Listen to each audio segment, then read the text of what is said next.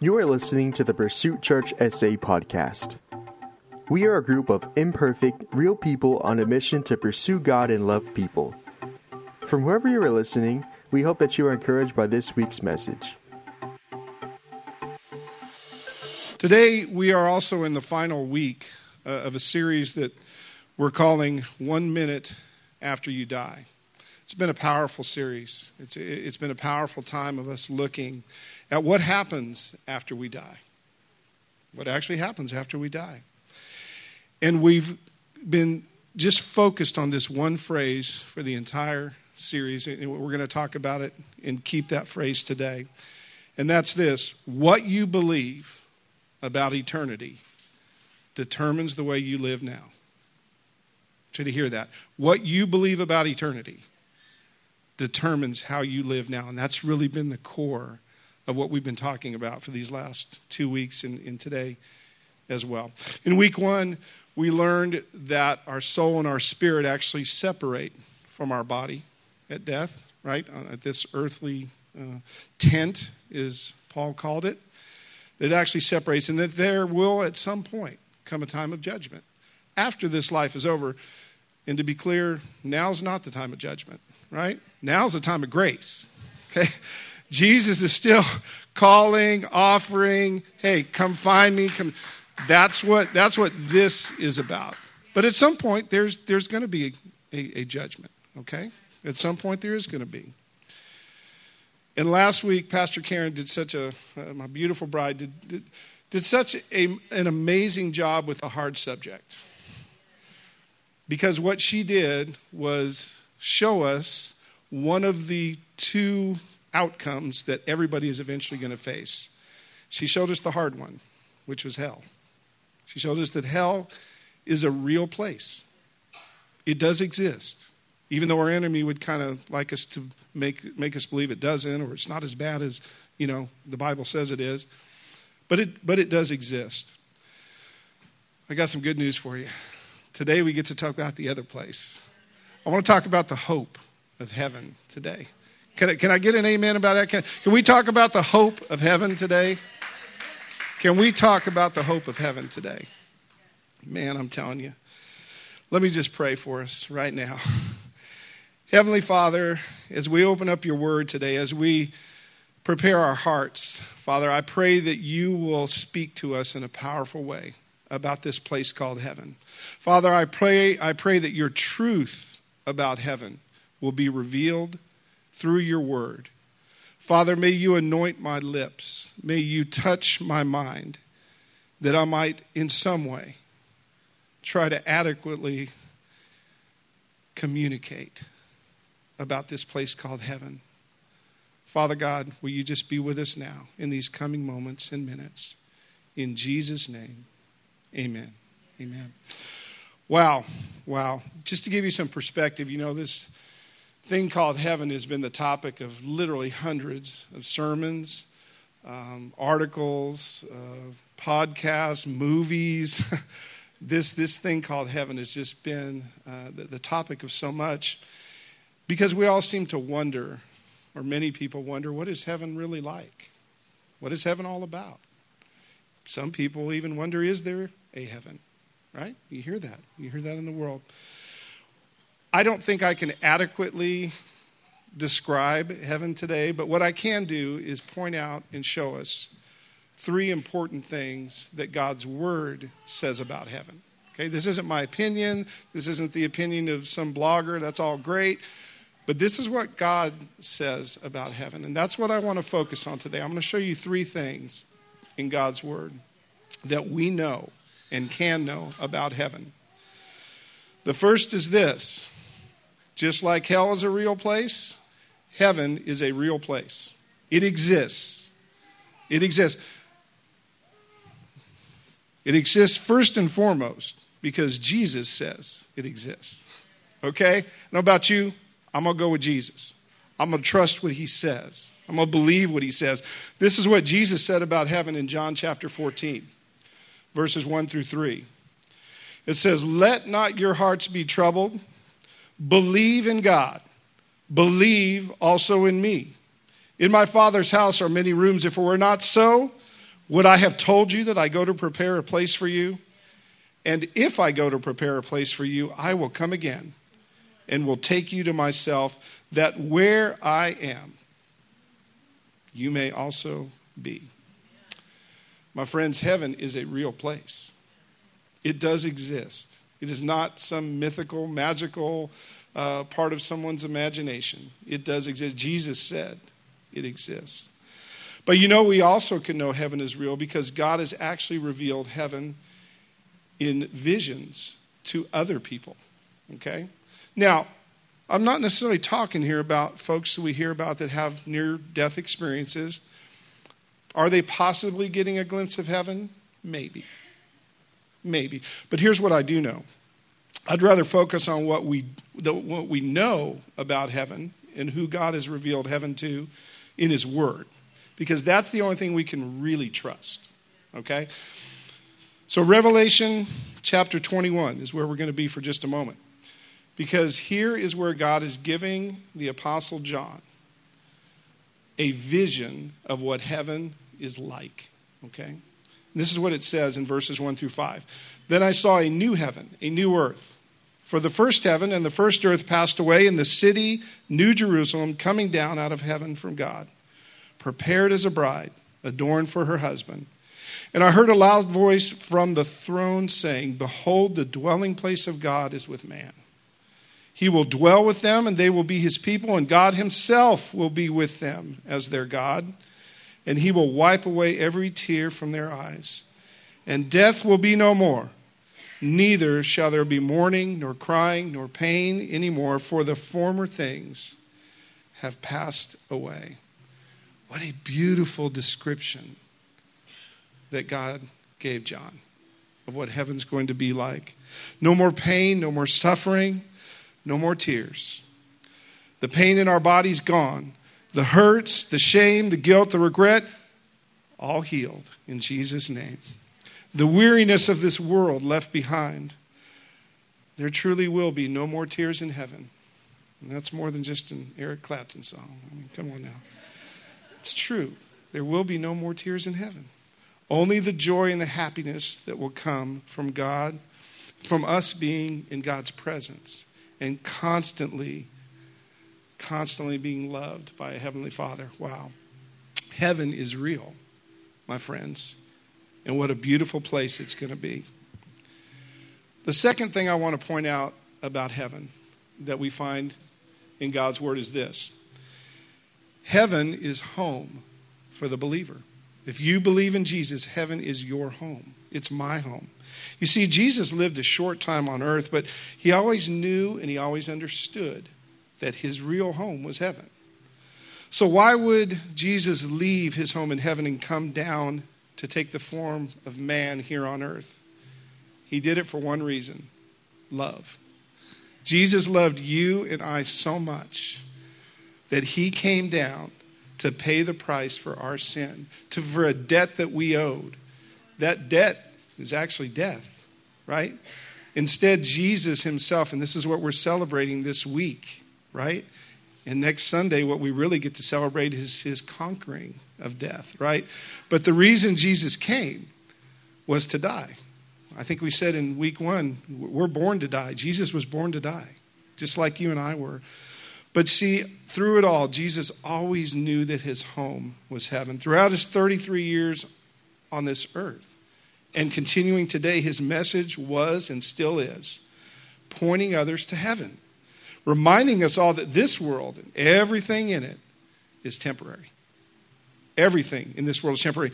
Paul reminds us of this in Philippians 3:20 when he says, "But our relationship is in heaven, excuse me, our, but our citizenship is in heaven." and we eagerly await a Savior from there, the Lord Jesus Christ. This scripture was talking to believers. That's who Paul was talking to. And the truth is, heaven is the home for believers. And that's why Jesus came, so that we would have the chance, the opportunity to believe in Him and secure for ourselves a home in heaven. That's why Jesus, that's what His central message was. Let me ask you this are you living for heaven? Or are you just existing here on earth? It's an important question. Are you living your life for heaven? Or are you just here taking up space? It's an important thing. It's an important thing to, to think about because you see, when we live for heaven, we're going to live differently. Remember, we said this this whole time what we believe about eternity determines how we live now. So I'm asking you to think are you living for heaven? Colossians 3 1 and 2 gives us kind of a glimpse of what it looks like to live for heaven. This is what it says If then you have been raised with Christ, seek the things that are above, where Christ is, seated at the right hand of God. Set your minds. I think this is the most important part of this verse. Set your minds on things that are above and not on things that are on earth. That's what it looks like to be living for heaven. Now, I know we all have things to do here on earth. We got jobs, we got kids, we got hobbies, we got, hey, we, we got things. Here's what I'm asking you to do don't fall in love with those things, don't embrace those things. I know you got to do them. Sometimes the Bible says we got to endure those things. Sometimes we got to, in, the Bible does say, you know, do your best in, in everything you're doing unto the Lord. I get all that. I'm just asking you don't, don't fall in love with those things. Fall in love with Jesus. Fall in love with the hope of heaven. That's what that verse in Colossians is really saying. Don't fall in love with this stuff. You know, maybe you've heard the term, our goal here is really to live in the world, but not be part of it. That's what Colossians 3 1 and 2 is telling you. It's telling me. Just don't fall in love with the stuff of the world. Keep your mind on your heavenly home. You see, living for heaven calls us to develop an eternal perspective, not just the here and now. It's about eternity. And when we have that heavenly mindset, that eternal perspective, then our hobbies become an opportunity to share the love of God with others. not, not, not just a place to go hang out or not just a thing to do, right?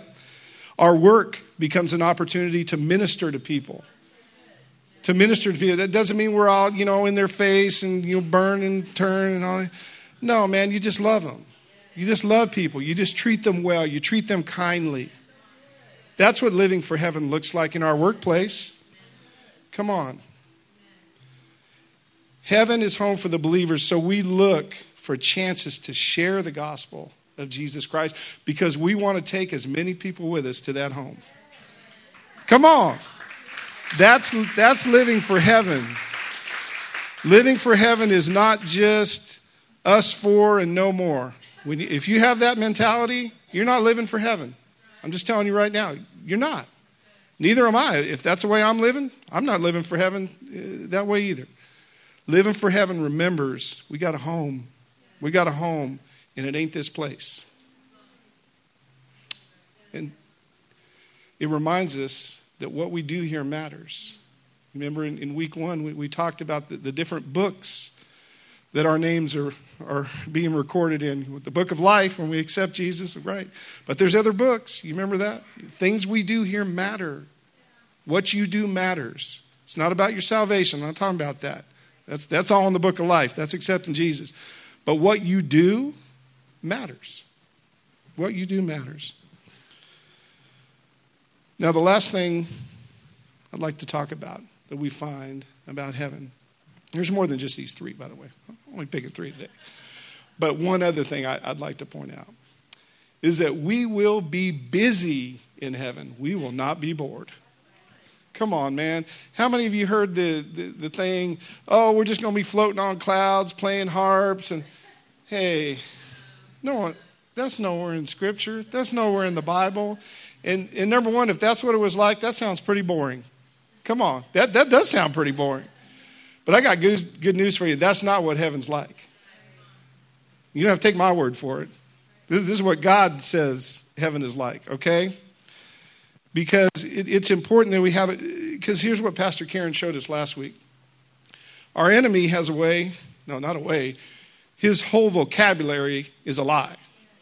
Let me tell you that again. His whole vocabulary, every word that comes out of his mouth spiritually, is a lie. He's the father of lies, is actually what, what the Bible says. And so, what Pastor Karen showed us last week is that our enemy has a way of twisting the truth, a lie, about what hell's like, right? Making it sound not so bad, or, or even planting the idea in some people's minds that it doesn't even exist at all, right? That's his strategy with hell. Well, guess what? Our enemy has a strategy for heaven, too, to lie about heaven, to make it sound like it's not that great, uh, it's not going to be that good. Yeah, you don't really want to waste your time, you know, living for heaven.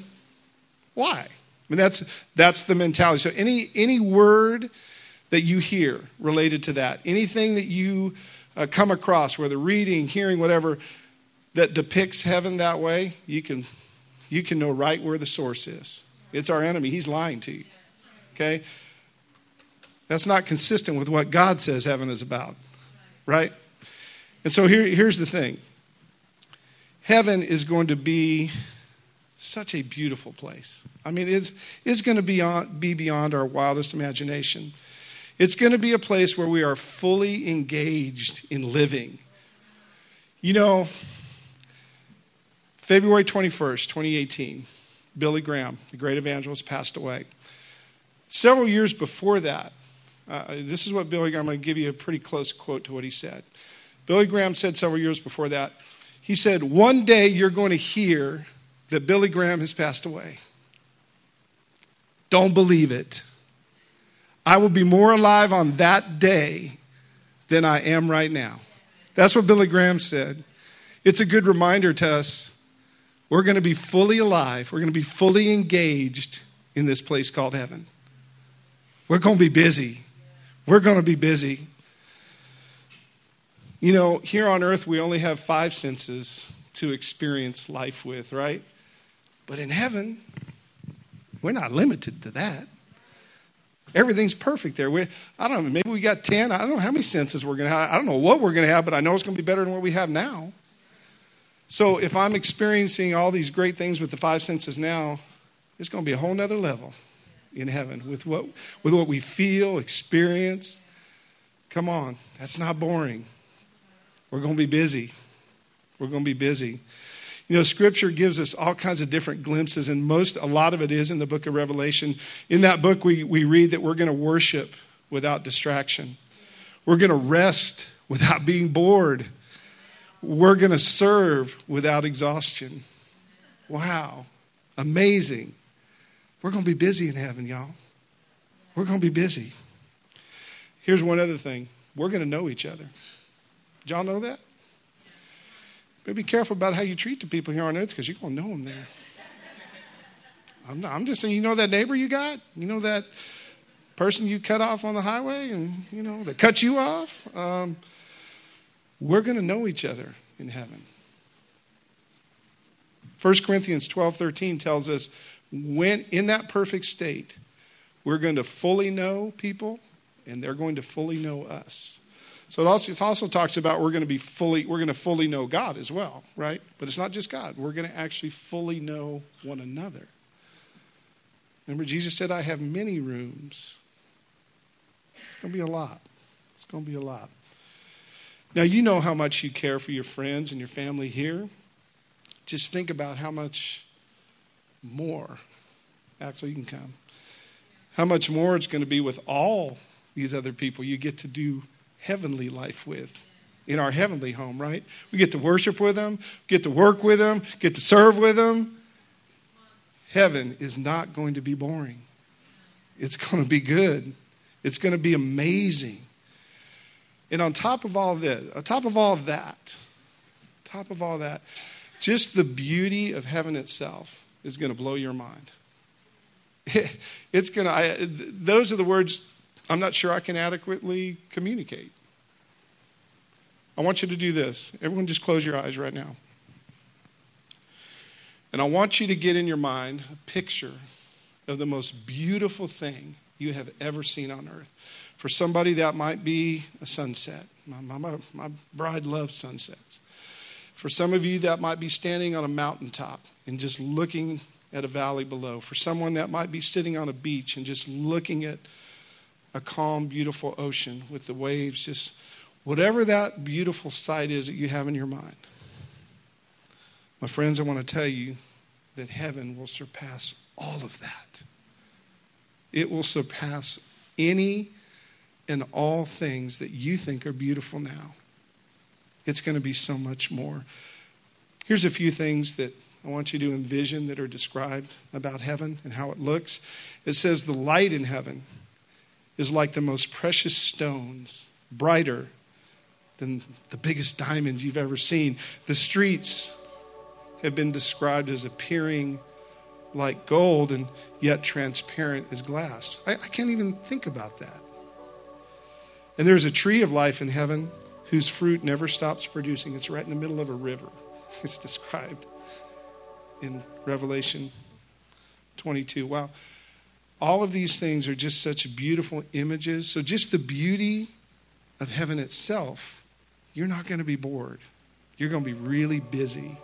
I, God, I hope all of us in this room are, are there. I hope we're all really busy together. Man, these are just some amazing things that are waiting for us in heaven, and all we have to do is just accept what Jesus did for us. This week, we remember, and next week, we celebrate. If God is transforming your life through this ministry, join us in reaching others by partnering with us today. You can give at pursuitchurchsa.com slash give.